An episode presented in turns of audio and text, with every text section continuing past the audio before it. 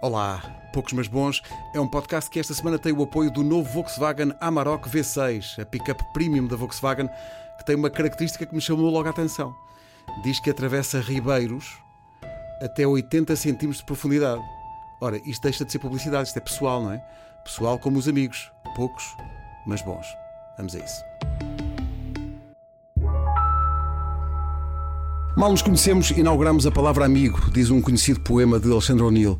Que segredo explica esta ligação incomparável entre duas pessoas? Como é que nasce este gostar? E pode morrer ou não, ou pelo menos ter várias vidas. Como é que se lida com uma amizade que depois resulta num engano? Algum dia fecha essa ferida?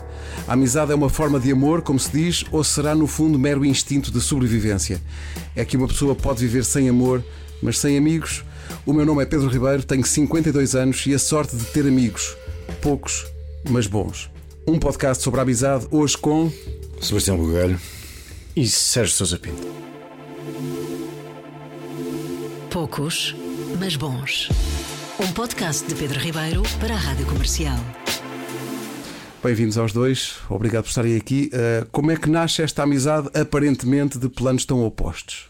Bem, a amizade nasceu no, no, primeiro, no primeiro dia em que eu fui ao Parlamento enquanto repórter, antes era estagiário no jornal I, e a Ana Sá Lopes, que era a minha orientadora de estágio, hoje ela está no público, uma, uma jornalista já senadora da área, uh, disse-me para ir à Assembleia da República e para tentar conversar com o Sérgio Sousa Pinto. Foi uma espécie de batismo parlamentar. Ok.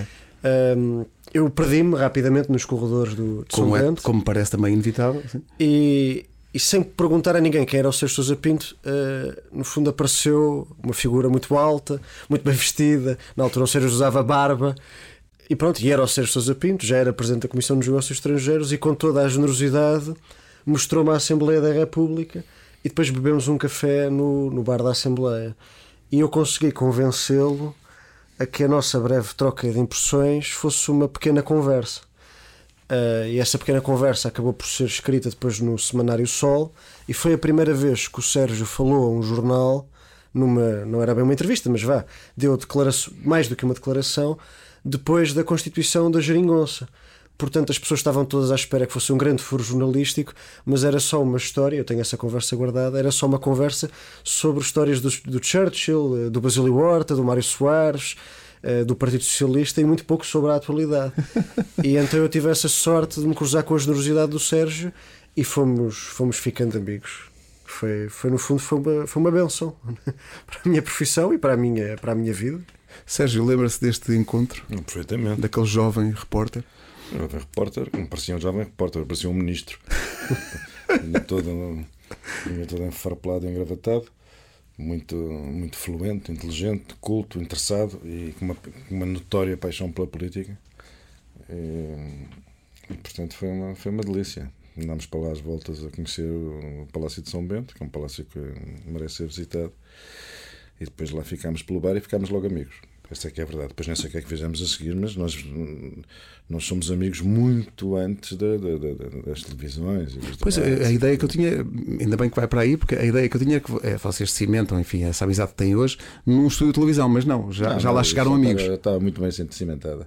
e, e, aliás, nós víamos quase todos os dias, ou pelo menos falávamos, não é verdade? Sim. Desde essa altura, o que, é, que clique foi esse? O que é que vocês. Somos parecidos. Em Somos quê? parecidos. Sensibilidade temos os mesmos interesses, somos, somos ambos curiosos, falamos com gosto sobre as mesmas coisas, gostamos de livros. Sebastião passa a vida a oferecer-me livros. A primeira, a primeira prenda que o Sr. Sousa Pinto me deu foi um livro, foi o Pensamento do Marco Aurélio. Eu ainda o tenho guardado e lá dentro está o primeiro cartão de visita que ele me deu. Primeiro, que dizia Presidente da Comissão dos Negócios Estrangeiros. Tenho isto tudo guardado. Eu andava um bocadinho neurótico. Eu disse-lhe assim: olha, isto, toda a gente anda neurótica de vez em quando vê lá se isto te ajuda. E então dá-lhe os, os pensamentos de Marco Aurélio. Qual de vocês é que introduziu o outro na noite? Ouvi falar de. Ah, não, não. Não, quem me introduziu na noite foi, foi o Sebastião, porque a noite para mim foi uma fase da minha vida que tinha, que tinha extinto. Mas de repente fui arrastado para a noite pelo Sebastião e tivemos, tivemos bons pecados à noite, porque somos, somos ambos noctívagos. A nossa amizade também tem uma parte diurna e uma parte noturna. Uma parte noturna, é verdade. Então uh, uh, o Sebastião desencaminhou este homem que estava sossegado em casa. Não, era uma noite, desencaminhou muito bem. era uma noite muito bem comportada. Envolvia jantar, que é uma coisa rara. Hoje em dia as pessoas saem à noite e não comem. Eu gosto de comer, gosto de beber, portanto. O, o, o Sebastião gosta tanto do Sérgio porque ele é associado à chamada ala direita do PS. Não, não, não é verdade. Por já eu acho que não existe ala direita no PS. Acho que o PS é um grande partido, sempre foi um grande partido e onde as pessoas sempre foram livres. Portanto, cada vez que alguém no PS diz qualquer coisa de sua justiça, parece que nasce uma ala. Eh, É muito interessante isso. Portanto, o, o Sérgio, nem o Sérgio, nem muitas pessoas que são associadas a essa alegada ala direita eh, são pessoas de ir encarneiradas, como se costuma dizer. São só indivíduos livres num partido que tem essa tradição. Mas eh, uma prova, uma história que prova que, essa, que a minha amizade pelo Sérgio não só não tem nada a ver com a política, como, como nós estávamos a dizer, como não tem nada a ver com esse posicionamento que as pessoas muitas vezes Atribuem. tentam, tentam impingir ao, ao Sérgio Sousa Pinto. Eu posso contá-la aqui. Eu era muito mais ideológico eh, em 2015, 2016. Hoje em dia estou um bocadinho mais moderado. E tinha posições mais, mais vincadas, mais polarizantes, por assim dizer. E, e há um dia em que estamos a almoçar e o Sérgio me pergunta o que é que eu acho do Presidente da Assembleia da República, que na altura era o Eduardo Ferro Rodrigues. E eu não conhecia o Eduardo Ferro Rodrigues, mas não, não era apreciador da personagem do ponto de vista político. Não eras apreciador, é um understatement. Exatamente. o Sérgio, no fundo, para, para, mim, para, no fundo, para, para me dar mais alguma ponderação e mais algum contacto com a realidade, acaba por me apresentar ao Eduardo Ferro Rodrigues. Ao próprio. Com quem temos uma conversa muito interessante sobre a política, com posições discordantes, mas muito interessante, muito, muito democrática. Ainda há pouco eu revi na SIC Notícias por causa do, do novo livro dele.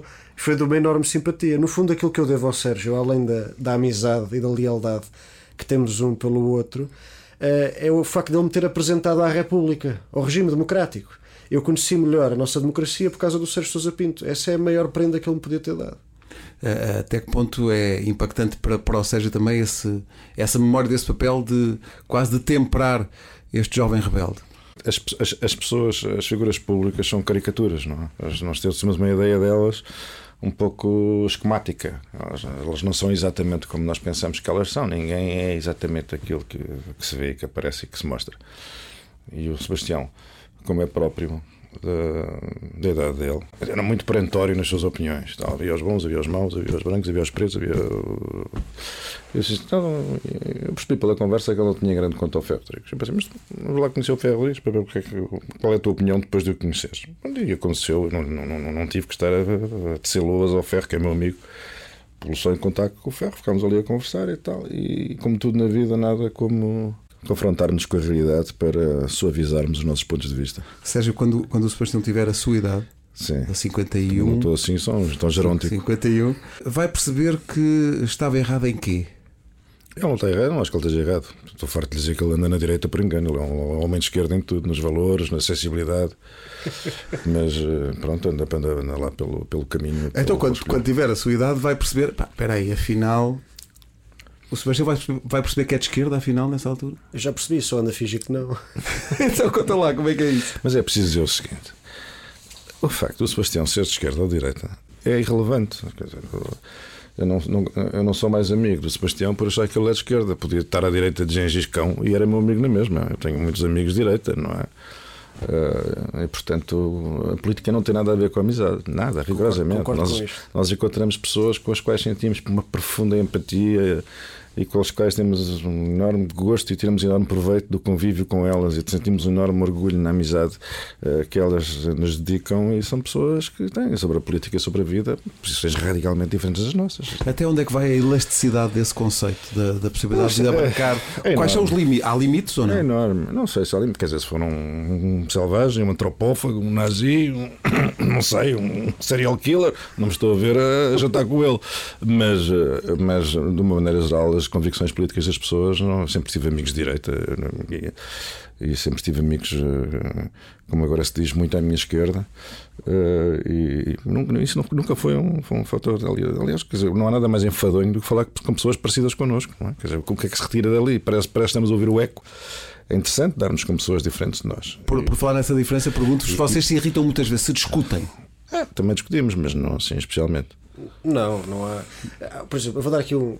para não sermos só sobre nós, nós, nós tínhamos um programa juntos e uma vez convidámos o Francisco Assis, que é o, um grande amigo do Sérgio Sousa Pinto, também ficou, eh, felizmente, um, um amigo meu, também graças ao Sérgio, mais um que ganha graças ao Sérgio. E convidámo-lo e acabámos a discutir o nosso programa, na altura com o Filipe Santos Costa, era a Lei da Bolha. Uh, era uma série de normas e de ideias sobre a igualdade de género uh, no Conselho Económico e Social, tanto virado para as empresas, mas, mas era um paper que tinha sido feito no, no SES, na altura, e ainda presidido pelo Assis. E houve um, uma discussão muito, muito vincada, muito, muito vimente, no programa entre o Sérgio e o Francisco Assis.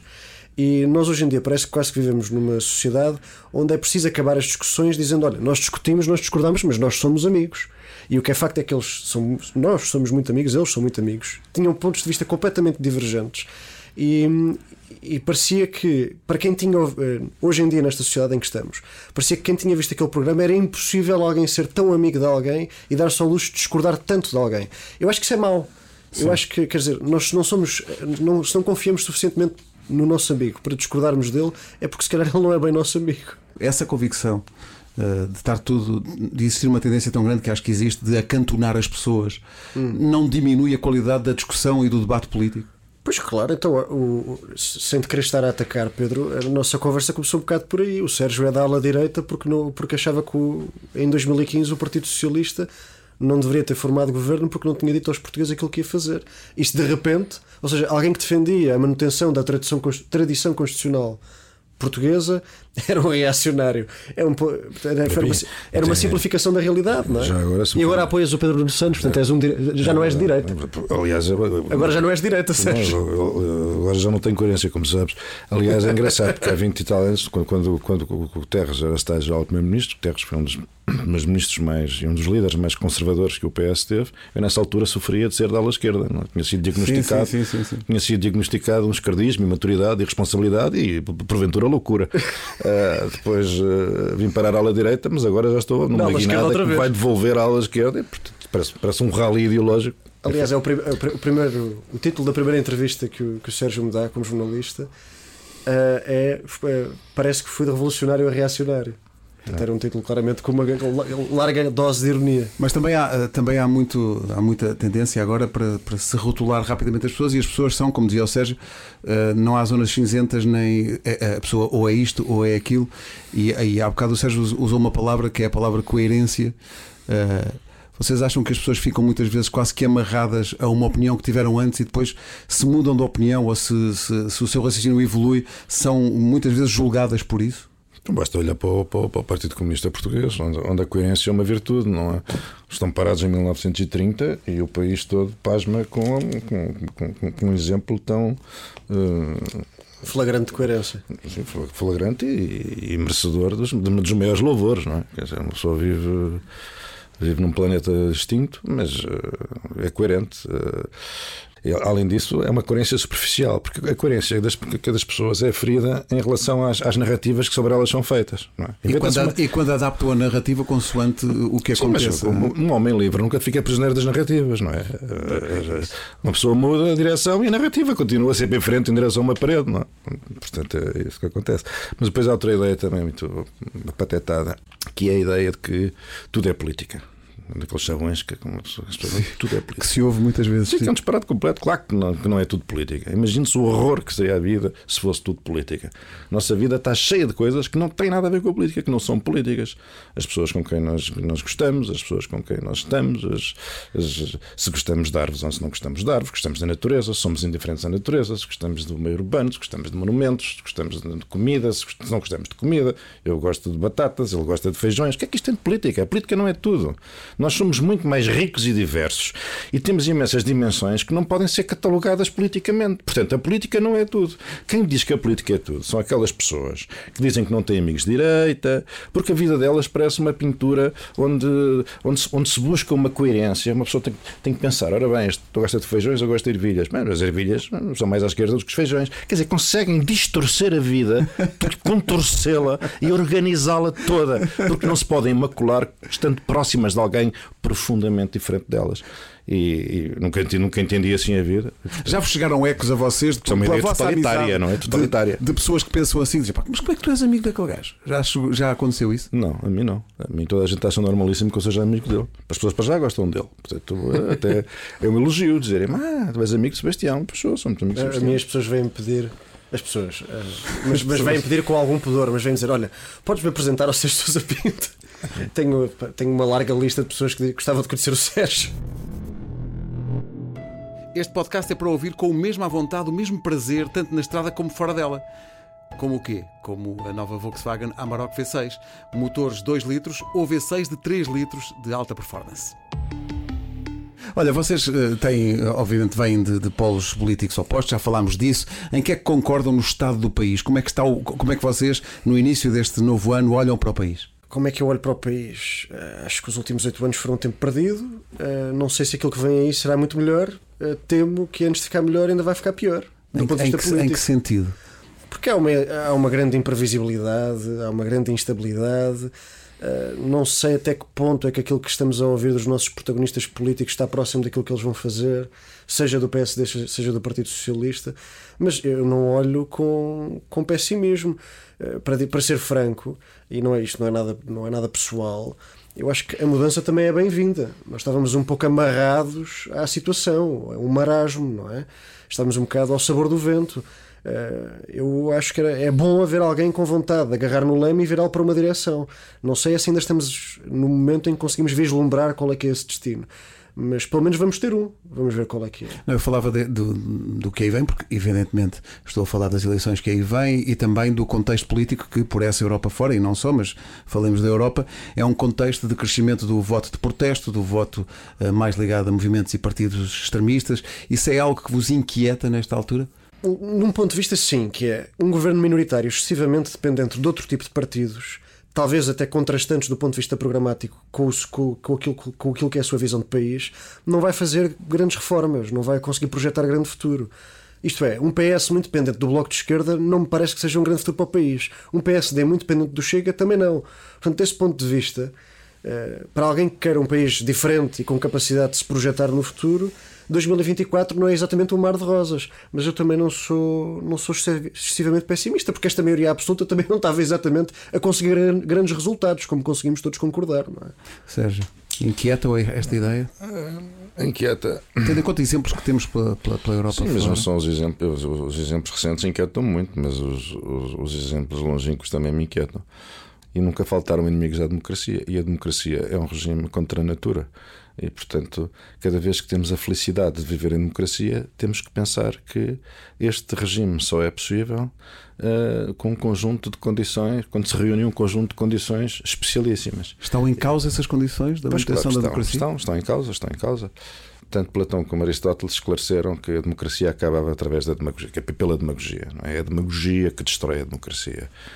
Os vendedores de banha da cobra, os aldrabões, os que prometem o impossível, os que inventam adversários para manipular as paixões básicas. É assim que a democracia cai. Eh, e a democracia às vezes suicida-se. É com o voto, é com o voto popular que, é, que, que muitas vezes a democracia acaba. Não, é, não, não é certamente, não, não, não foi sempre com, com um pronunciamento ou uma quartelada. É, é quase autofágica, no sentido que Destrói-se, destrói-se, porque a da altura que a democracia precisa de, precisa de ter guardiões, pessoas que tomam conta dela. E, e, portanto, e uma pessoa que tem a cultura histórica e sabe como é que, como é que as condições para a democracia sobreviver e aquelas condições em que ela está tão desprestigiada que já ninguém está disposto a ir para uma barricada para defender, porque ela não é digna de ser defendida, não é? E nós vemos todos os dias esta lenta ilusão, esta lenta ilusão de que todos se sentem totalmente uh, eximem-se completamente. Sim, não é? sim, não- A comunicação social também. Não, não há exercício mais bonito do que despejar bolas de lixo por cima da política, dos políticos. Pá, é uma coisa, é um desporto giro, quer dizer, uma pessoa chincalha as pessoas até não sobrar nada, não é? Eh, até as pessoas maldizerem o dia em que, se, em que decidiram meter-se na política. Eh, bem, portanto, quer dizer, isto depois é um custo coletivo, não é? Um custo coletivo que ninguém, quando a fatura vier, ninguém vai estar disponível para dizer fui eu. que Fui eu. fatura, que fatura é que vocês antecipam que pode ser essa? O que é, que- o que é que nós damos por adquirido que se calhar não estamos a ver que está em perigo? 2024 é essa fatura, por exemplo. A ascensão dos extremismos que, que falavas, Pedro, está diretamente relacionada com esta degradação da classe política que o Sérgio Sousa Pinto aqui denunciou. Mas se me permites, Posso fazer uma pergunta? Sim. Ou seja, tu foste eleito no ano em que eu nasci, em 1995. O que quer dizer que já dedicaste mais de 30 anos à vida pública. Estás, Sim, há, eu estás, fui estás, estás há 28 no Parlamento e já estavas antes na JS. Sim, desde os meus 21 anos. Ah, a, a pergunta, para a JS com 16. a- a pergunta é cruel, mas é amiga. Achas que valeu a pena? Acho, sinceramente acho. Acho. Acho. Pronto, está respondido. está respondido. Acho porque, acho porque eu, eu tive. Eu, eu, eu, gozei de vantagens que as novas gerações não vão gozar. Eu conheci gente absolutamente extraordinária que eu hoje não vejo na política nem em lado nenhum. Eh, eu fui amigo, muito próximo, companheiro eh, do Mário Soares. Quer dizer, hoje quem, é- quem, é- quem, é- quem, é- quem, é- são os Mário Soares de hoje? Não é? Simplesmente não há. Ta- Estava a ver a composição do Parlamento na primeira Constituinte, em 76, e meu Deus, Sim, era, a nata eram os eh, absoluta. eh, A nata, jovem, porque eles eram Jovem, todos, eram todos, tinham todos Pois é. 30 e tal, 40 e tal anos, não O é? Gama foi ministro da Administração Interna com 28 anos, com a minha idade. o que é incrível. Aliás, eu tinha aqui engatilhado uma questão que é, na minha geração houve uma eleição absolutamente fascinante, que foi a das presidenciais de 86, entre Mário Soares justamente e Freitas do Amaral. Houve 78% de participação na segunda volta. As eleições foram decididas por 138.692 votos, o que é incrível. Hoje em dia, eu ia perguntar isso que o Sérgio estava a dizer. Hoje em dia era preciso procurar muito eh, para encontrar um Mário Soares e um Freitas do Amaral no, Epá, eh, é verdade, mas não é só. O Sebastião também tem razão, tem os tempos também eram outros. Nós vivíamos mergulhados em política. Ainda se vivia num ambiente. Quando, quando eu penso que em 85 tinham passado apenas 10 anos, 10 anos. do PREC, 10 anos. 10 anos, Na é altura nada. nós já achávamos que Já tinha sido há mil anos. tempo, Não, sim. foram 10. Não, Agora imagina, o que é que aconteceu há 10 anos atrás? Eu não sei. Nem- a pessoas crise Sim, talvez. sim, não sei que é que- Era a troca. é pá, é uma coisa. Há 10 anos era outra. Pá, é extraordinário. E o, para, para, para, para se ter uma ideia disto, eu nessas, nessas eleições de 86, eu estava no liceu e havia aquelas, aquelas, aqueles autocolantes brancos que se punham nos cadernos Uhum. com os nomes, não é? Eu fazia autocolantes a dizer Vota Soares com, esses, com, esses, com essas coisas, com essas coisas. Andava a colar aquilo em toda a parte, incluindo em mim. O, em 1980, na eleição do, na campanha Ianes, Ianes, Soares Carneiro. eu devia ter pai 7 ou 8 anos. E eu fiz um cartaz Votei anos, desenhei-o. E fui colá-lo na porta do meu prédio. Tinha 7 ou 8 anos, mas isto cabe na cabeça de alguém. Hoje em dia, quer dizer, Isto dá uma ideia do grau de politização e do grande entusiasmo que existia em torno da, da- da vida política. Então, ou seja, não tem a ver só com as, com as figuras políticas, tem a ver com a sociedade em que vivíamos e com a politização que existia nós, geral. Nós achávamos, é, não vale a pena também estarmos aqui a transformar aqueles anos, e são anos que eu não vivi porque era criança, aqueles anos de, dos anos 70, porque com aqueles debates ideológicos que hoje em dia toda a gente acha muita graça porque nós temos o hábito de edulcorar o passado, não é? Porque eram discussões bizantinas, não é? bizantinas sobre o socialismo, o projeto português, o socialismo português, a maluqueira, não sei o quê e tal, e conseguiam estar naquela mastigação até às 5 da manhã e pronto, e também era uma loucura, não é? Quem é que queria agora fazer isto? Eu dispensava, dispensava agora estar a debater o futuro do socialismo até às 5 da manhã com mais 3 ou 4 pessoas todas cheias de certezas e que tinham andado a ler as últimas do maoísmo acabadas de chegar de França. Epá, não, isso não. Mas isso também era fruto do tempo, da, da altura. E da- da Claro que era fruto do tempo, era o grande entusiasmo, era o grande entusiasmo, achámos que tomar decisões fundamentais e que dessas decisões eh, resultariam países e, e tomámos-las. E tomámos-las. Quem as tomou fundamentalmente foi o Dr. Soares, que conseguiu arrastar o país para a democracia, um país que andava meio desgovernado. É que talvez fosse seja essa a grande diferença, é que na altura estava a soltar por coisas ou a debater coisas que eram realmente importantes, tinha uma dimensão considerável, a democracia representativa, uma Constituição livre, a integração europeia, a maturação do regime democrático, uma economia onde não estivéssemos todos dependentes do Estado ou, ou a temer nacionalizações da nossa propriedade. Quer dizer, as pessoas estavam a lutar por coisas em que realmente Na acreditavam. altura era para, era para privatizar, porque era tudo Estado. pá. Tens que pensar que isto era um Sim, país não, que mas em maior 19- parte- em 1980 o não. PIB. Era, era. Tu não era. Em 1900 era tudo Estado. As- as- Não, depois, tá bem, depois do, depois, depois do PREC, está bem. Era, Claro, só- privatizar aquilo que As privatizações são feitas pelo, pelo, pelo, pelo Cavaco Silva e pelo Guterres. Mas Até o- lá o, o setor público era gigantesco. O que estou a dizer é que a politização dessa década, portanto, do pós-25 de Abril, havia, havia essa politização porque as pessoas não só tinham vivido um período revolucionário, onde alguns tinham perdido terras, onde muitos tinham voltado das colónias, portanto, havia, obviamente. As pessoas sentiam a política de outra maneira porque tinha a ver com a sua vida diária. Tinha, Havia mais rancor, havia mais ambições. Havia a questão fundamental da liberdade. Hoje em dia estamos a discutir um novo aeroporto, não é? Não é exatamente. Mas é uma discussão muito recente também, é uma coisa que começou A há, discuss- pouco, há poucos É discuss- Pois, Começou há poucos meses essa, essa discussão.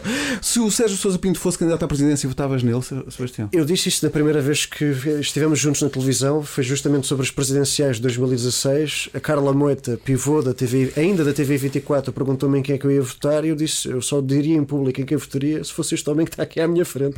Foi a primeira vez que estivemos juntos em Sérgio, televisão. tem aqui um mandatário. Eu disse. fiz logo essa então, maldade. Portanto, Ah, está tá desgraçado. Já lhe passou pela cabeça ou não? Diga lá. É. Não, eu, ah, eu tenho 50 anos, para os padrões portugueses, ah, sou uma criança para me candidatar à presidência. o Macron tinha 41. O Macron tinha 41, pois tinha, e um grande atrevimento e provavelmente uma elevadíssima ideia de si próprio. Eu sou uma pessoa mais modesta. O Sebastião vai resistir e permanecer sempre do lado do comentário político ou vai inevitavelmente entrar na política? E parece que não, mas esta pergunta é para si, Sérgio. Tendo em conta as suas as convicções do, do, do Sebastião, quão má pode ser essa notícia para o futuro do país se ele entrar na política a sério? Ah, sou o Sebastião, só tenho a dizer o seguinte: o Sebastião entrar na política é uma grande notícia para o país, é uma má notícia para o Sebastião, mas isso ele é que vai ter que resolver a vida dele. Seja qual for o partido a que o Sebastião se associe, vai ser uma, uma contribuição muito boa para a vida política Em portuguesa. qual seria, Sérgio? Faltam muitos Sebastiães. Em qual partido seria? Não sei, eu acho que ele é de esquerda, mas ele lá saberá do que é que é.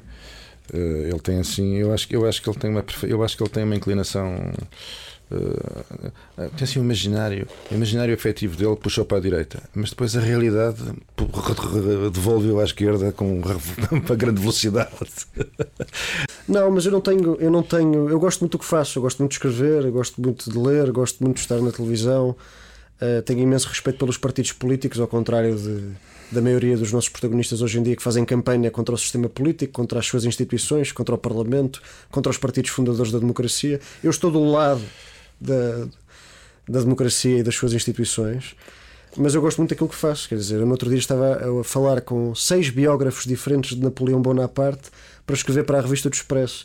Isso parece muito mais interessante do que comícios partidários. Até eu recebi, eh, porque ele ofereceu-me, um livro magistral sobre o Napoleão Jardineiro. Porque ele descobriu que o Napoleão era jardineiro e ofereceu-me um livro sobre o Napoleão Jardineiro. Porque o Sérgio Sousa Pinto tem uma paixão por jardins, como E tu por Napoleão. É- é verdade. E, portanto, andamos, andamos à volta. Qual foi o momento, se é que conseguem, qual foi assim o momento de que se lembram mais luminoso, digamos, da vossa amizade? É para ser mais luminoso. Bem, eu posso dizer, mas é um, é um pouco absurdo. Então, A primeira vez que eu guiei um descapotável foi com o Sérgio Sousa Pinto, nunca tinha guiado um e foi uma sensação fantástica. Como é que oh meu Deus, foi- olha, olha, olha o exemplo que foste arranjar. É verdade. Eu gosto muito de guiar, nunca tinha guiado um descapotável, ele arranjou maneira de eu guiar um descapotável e assim foi. Sérgio, foi esse o momento mais luminoso da vossa Para mim foi É, claro- luminoso, estava claro sol. que não foi, claro que não foi, mas pronto, eu gosto, eu realmente gosto de descapotáveis, mas, mas- mas nunca diria que o momento mais luminoso foi andarmos descapotável ao Sebastião. Quem é que se lembra disso? Pá, para mim teve uma importância especial. Pronto, olha, está aí inscrita no teu. É uma coisa que nunca se apagará do teu espírito. Por causa- eu Estava a, ouvir, estava a ouvir este tom e estava a pensar.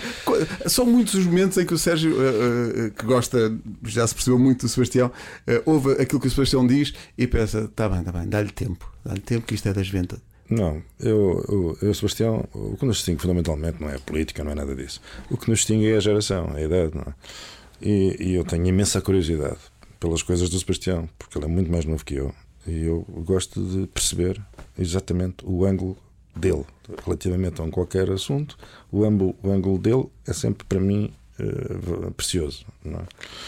E, portanto, ouço, ouço com muito interesse. Eu sou mais velho do que ele. Ele deve achar que, que aprendeu montanhas de coisas comigo, mas a verdade é que eu estou farto de aprender com ele.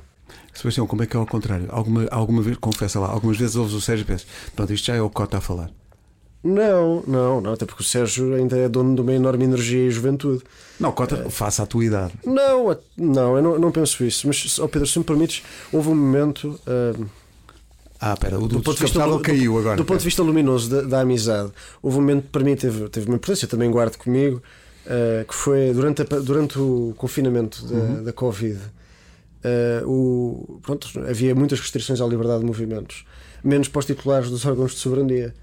Eh, e então o Sérgio Sousa Pinto foi o único amigo que eu tive no meu aniversário no ano do confinamento, precisamente porque era titular de um órgão de soberania. Eh, E isso foi. Pronto, então estava eu, a minha família e o, meu único, o único amigo que estava presente era o Sérgio Sousa Pinto e ele deu só o trabalho de me ir lá dar um abraço porque eu fazia na altura agora não me recordo de cabeça, mas seriam 24 ou 25 anos.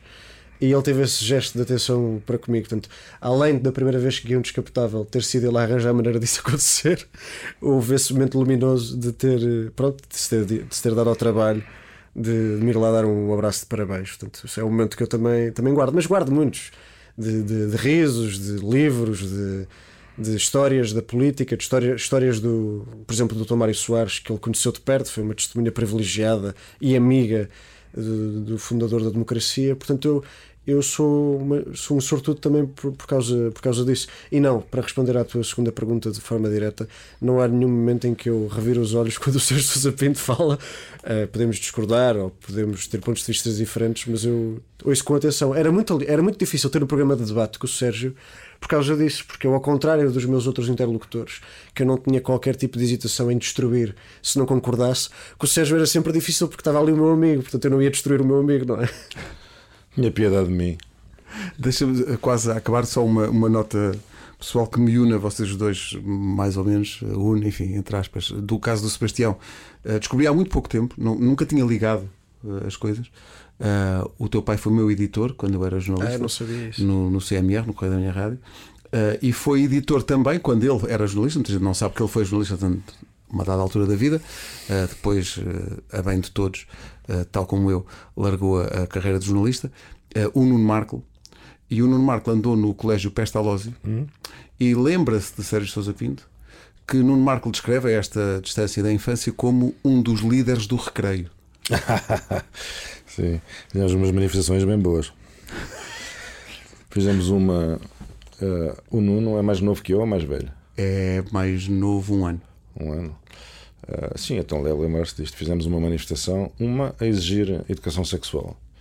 Uh, foi bem sucedida, tivemos uma aula. Uma aula? Tivemos.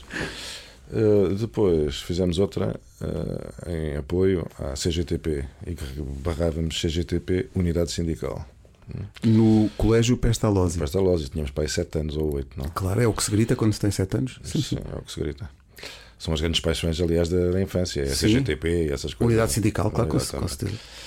E, e, pronto, eram esses anos, eram esses anos, anos loucos do pós-25 de Abril. Escola muito livre, valorizava o espírito crítico, a, a, tudo que fosse, tivesse a ver com a, com a criatividade, a opinião do, do, dos miúdos, a escrita. Nunca sentimos que éramos avaliados, nunca tivemos uma nota na vida. não me lembro de ter feito um teste. É verdade. Uh, e pronto, depois lá fui para a escola pública, foi assim um choque no princípio. De repente? Sim, sim, eu lembro. Estava tão nervoso com a disciplina e a ordem que, que, prevalecia na escola pública. Que, uh, lembro de vomitar antes de ir para a escola, de tal maneira ficar ansioso. Sim. Depois de uma vida inteira de, de coboiada no Pastalozzi. Meus amigos, muito obrigado aos dois. Foi um prazer ter-vos cá. Uh, acho que foi muito, muito importante para mim também conhecer-vos um bocadinho melhor, porque já vos conhecia por interpostas entrevistas e por, e por ouvir com muita atenção aquilo que vocês dizem. Uh, e portanto foi um grande prazer. Muito obrigado. Obrigado. Obrigado. Por esta semana está feito o podcast Poucos Mas Bons, um podcast de Pedro Ribeiro para a Rádio Comercial, com Paulo Castanheiro na sonoplastia, com pesquisa uh, e produção do André Peni.